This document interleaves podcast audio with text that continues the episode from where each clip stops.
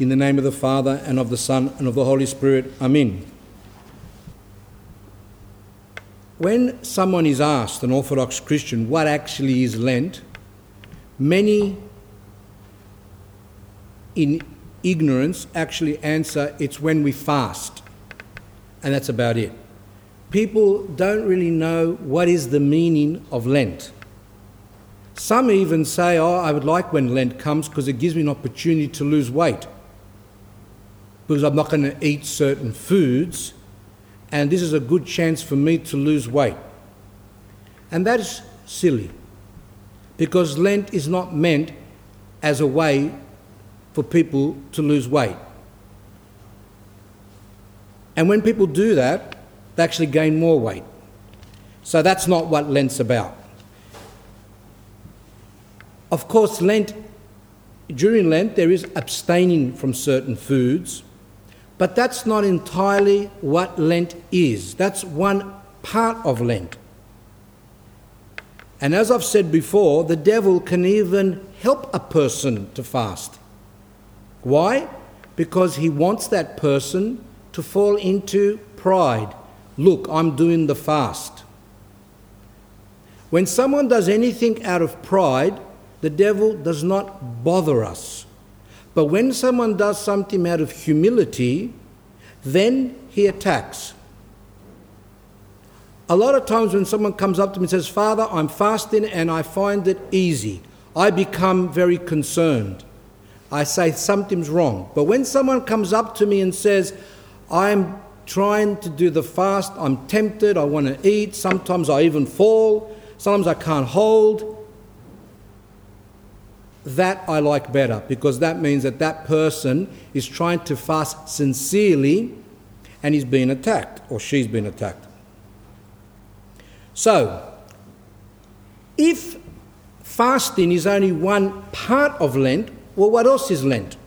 Now, some will say there are different services, that's true. There are more prostrations, that's true.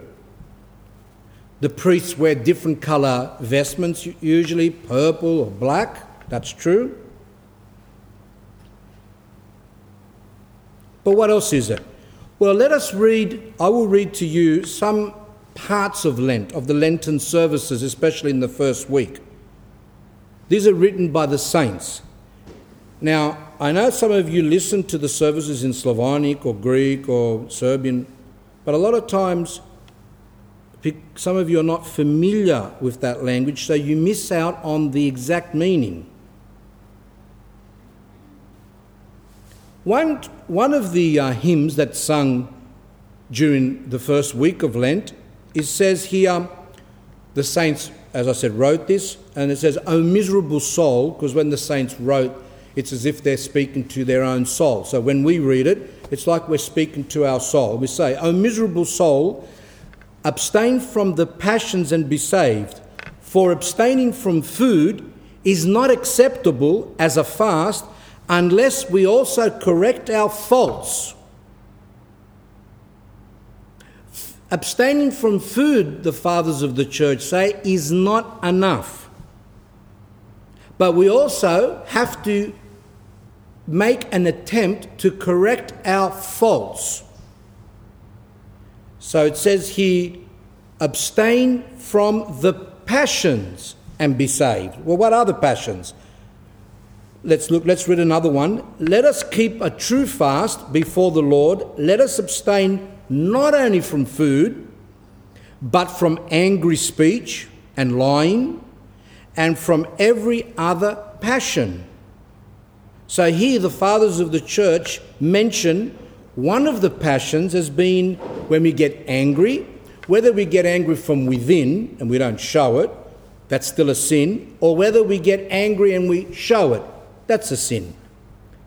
And lying, and from every other passion. Let's read another one. My soul, abstain from harmful passions, from jealousy, and from hatred, and all malice. And malice means when we desire harm for someone, when we wish someone something bad to happen to them, out of jealousy, for example, we don't like that person.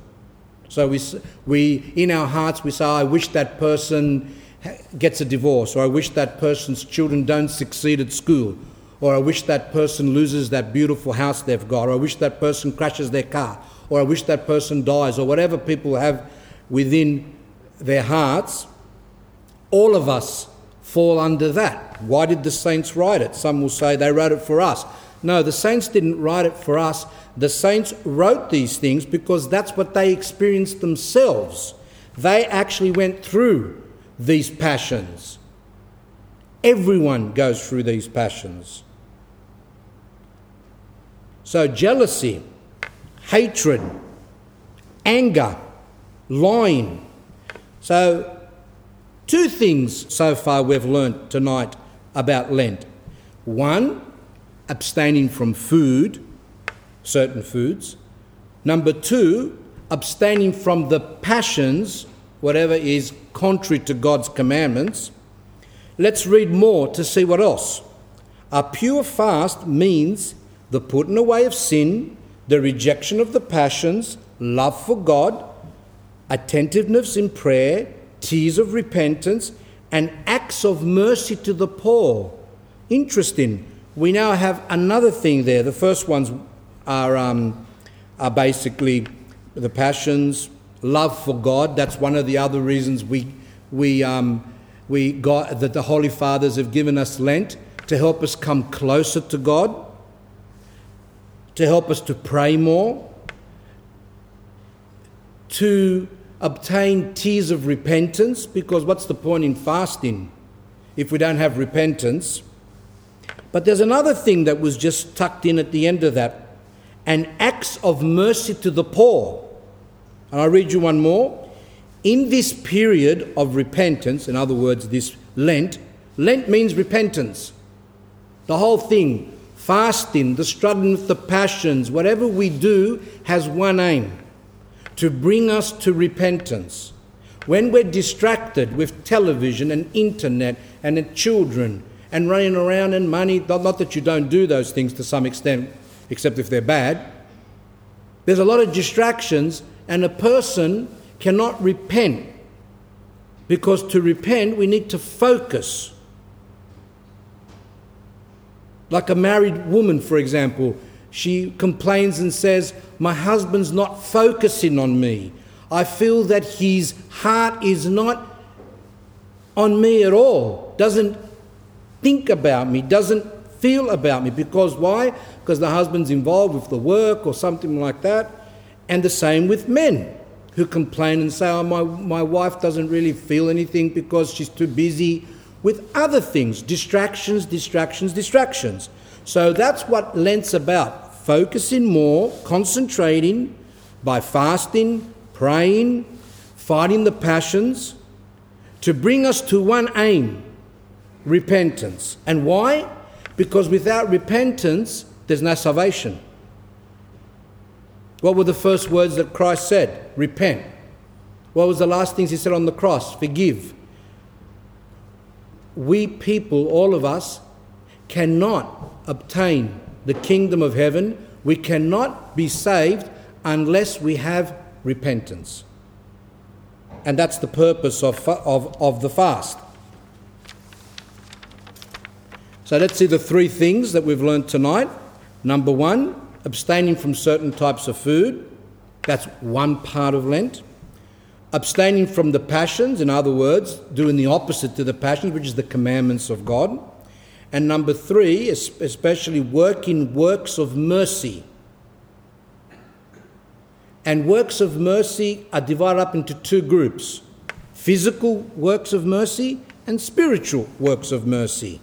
Actually, uh, the fathers of the church say that the most important part of Lent is not the fasting, but doing good to our neighbour, performing works of mercy. But we forget that because it's a bit difficult for our pockets and purses. We think more about, oh, well, we're not going to have any milk, or we're not going to eat cheese, or we're not going to have meat. That's one part. But works of mercy is above that. Now, What are the physical, bodily works of mercy? Feeding the hungry, giving drink to the thirsty, clothing the naked, visiting the sick, the disabled, the aged, the lonely, the mentally ill, those in prison, and the dying, and sheltering the homeless. These are what's called bodily works of mercy. But there's also what's called spiritual works of mercy. And by the way, the Holy Fathers of the Church say that above physical works of mercy is spiritual. So those things, of course, are important. But above that is what's called spiritual almsgiving or spiritual works of mercy. And what are they? I've got a few here. One is giving the word of God to people by giving a book or a CD or a little pamphlet to someone to help them to come closer to God. That's a work of mercy. So when Christ says to uh, feed the poor, he also means feed the poor in spirit, those who do not have, those who are starving for the word of God. Because today, many are starving for the word of God, even if they don't know it.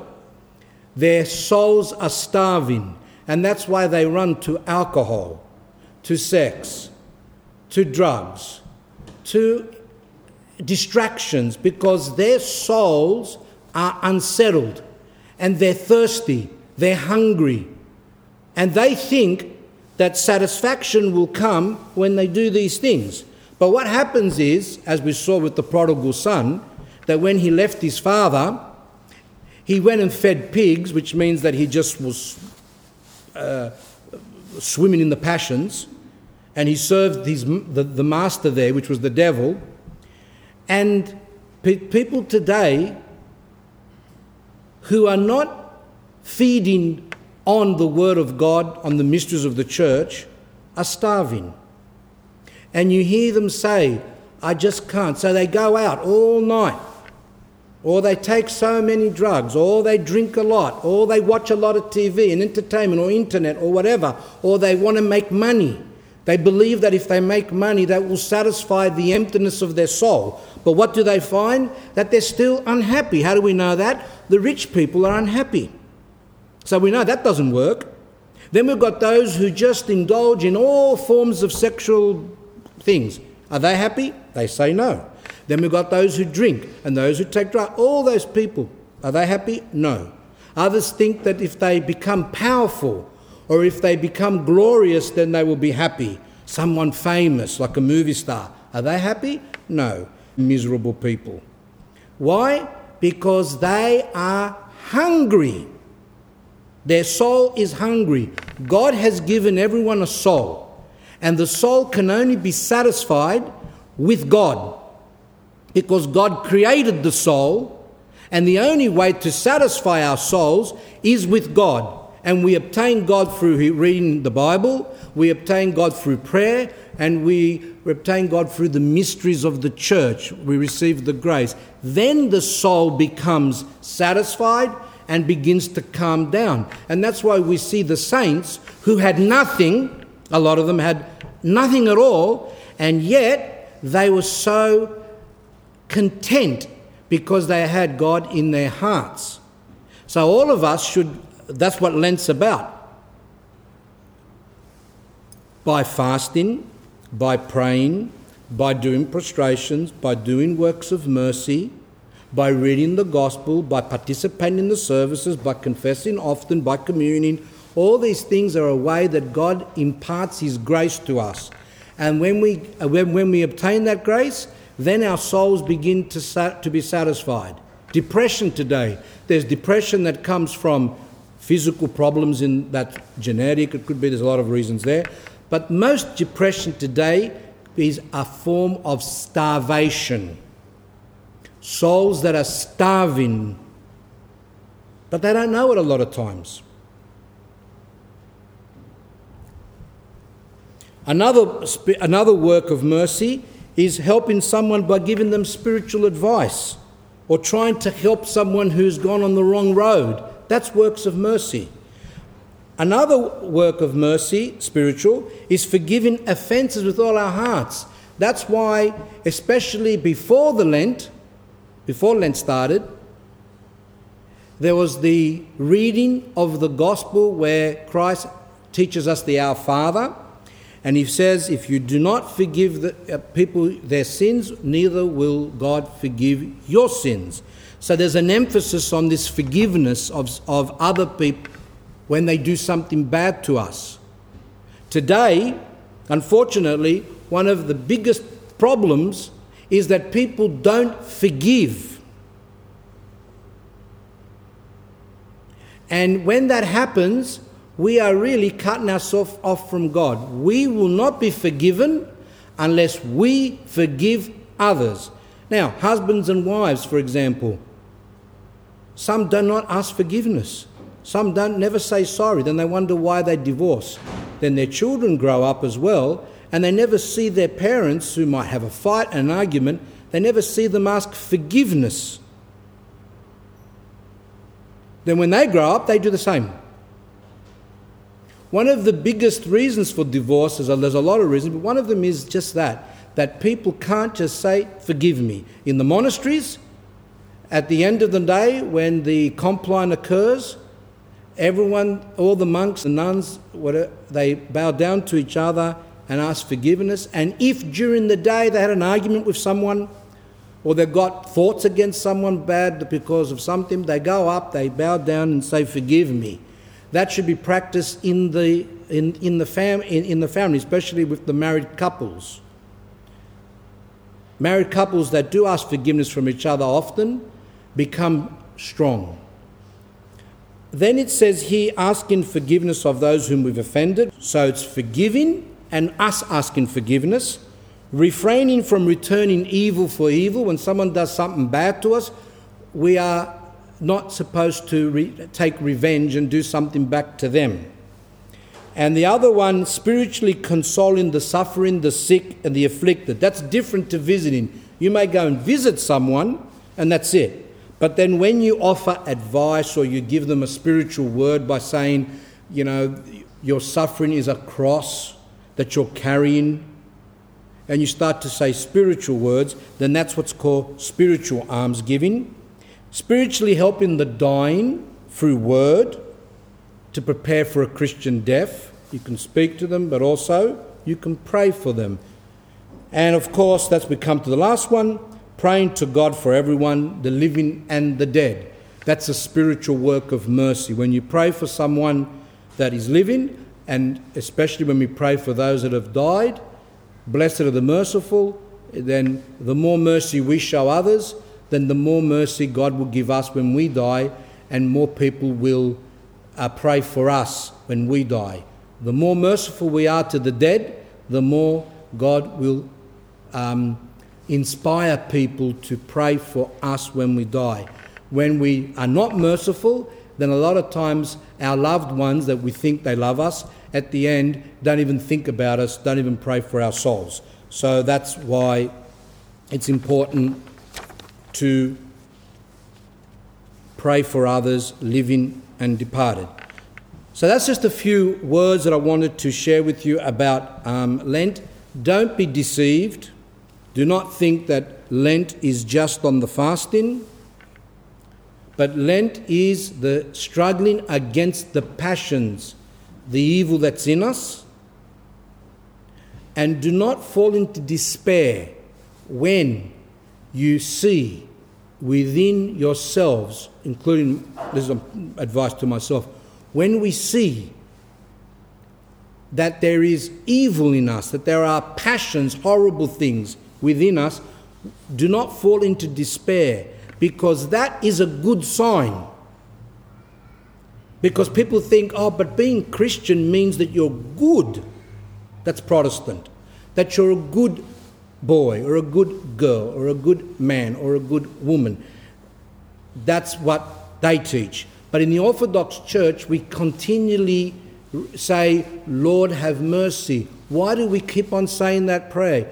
If we think we're good, why would we keep on saying, Lord have mercy, Lord have mercy? Or why do we do the Jesus prayer? Lord Jesus Christ, Son of God, have mercy on me, a sinner. Why? Because an Orthodox Christian who is progressing,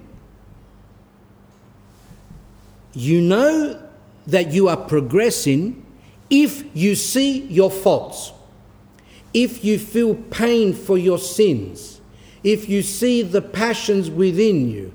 If we see that, then the saints say this is a sign that you are becoming healed. Because there are people who have physical sicknesses but refuse to recognize and say, Oh, nothing wrong with me. So when they go to the doctor, if they even go, they don't even say what's wrong with them, they don't want. So those people, they're tragic. But then there's other people who are sick. They go to the doctor and say, Doctor, I'm sick, help me. They're on the road to recovery. The same is in the spiritual life. The way that we know that we are coming closer to God is when we see our sins. That's what the fathers of the church say. And during Lent, because fasting is difficult, prostrations are difficult, the devil does attack more during Lent. All these pressures on the soul make the passions to manifest themselves. They don't just that people say, "Oh, when I came to the church, I became passionate. All of a sudden, I got all these evil things. I never had that before." No, we always had them. We just never knew that they were there. We weren't aware of them. But when we come to the church, then God opens a torch. He flicks on a light and that light is His grace. And when He flicks on the light, suddenly we see what's in us. And when that happens, we don't fall into despair because we don't want to become like Judas, that when he realized how evil he was and what he did, then he hanged himself. But let us be like Peter that Peter was confident and he said, Lord, I will never betray you. And Christ said, Well, when the rooster will crow tonight, you will betray me three times. And he did. He betrayed him. And what did he do? Did he go and hang himself like Judas? No. What did he do? He